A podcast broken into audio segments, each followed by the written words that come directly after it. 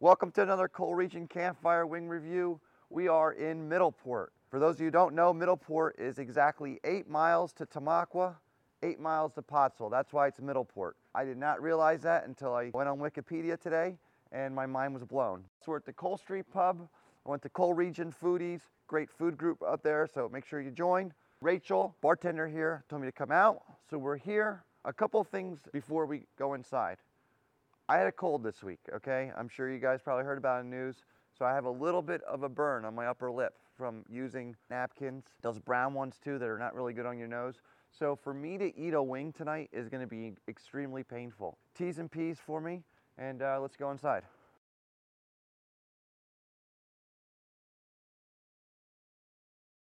First things first, the innovation with the naming of the menu items here is second to none. I will appreciate a good pun, a good menu item, and this place does it and does it probably the best around. Before we get started with the final wing review, a little local history here. We talked to a town historian. If you look down when you come to the bar here, you're gonna see like a little little trowel. Back in Prohibition days, you didn't leave your bar seat, you just peed or urinated right in there. It flowed down. At the end, there was a little spigot and a drain to wash it away. So that's innovation at its finest. But getting back to our rating, wings come out, they're hot. You could actually see the steam coming off of them. Solid blue cheese and celery. I'm gonna go three wings and a blue cheese and celery. Sauciness. We went with the Old Bay.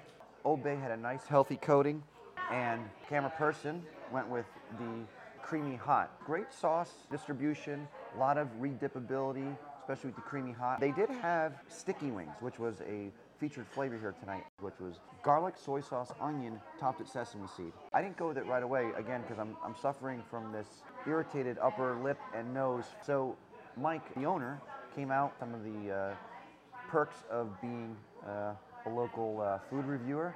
He let us try it. Excellent, excellent, excellent. Probably the worst thing I've ever done for my upper uh, lip and uh, right here, that part of the nose right there. It's gonna probably burn. I'm gonna have to probably soak soak it in like aloe for the rest of the night. I was at three and a half. It jumped up to four wings once you brought out the sticky wings. Definitely sticky, a little tanginess to it, but then a little heat. I, am still feeling it in my mouth. I'm definitely feeling it in my nose. Again, I'm not making a big deal about that, um, but I am here playing hurt. Size, great size. Four, again, I don't have any kind of uh, scientific uh, measurement behind it. Crispiness, four. This is a 3.75 again. Just for the record, D&D is the gold standard for me, okay? Those are four wings. Uh, everything about them is perfect. So Coal Street Pub, 3.75, solid place.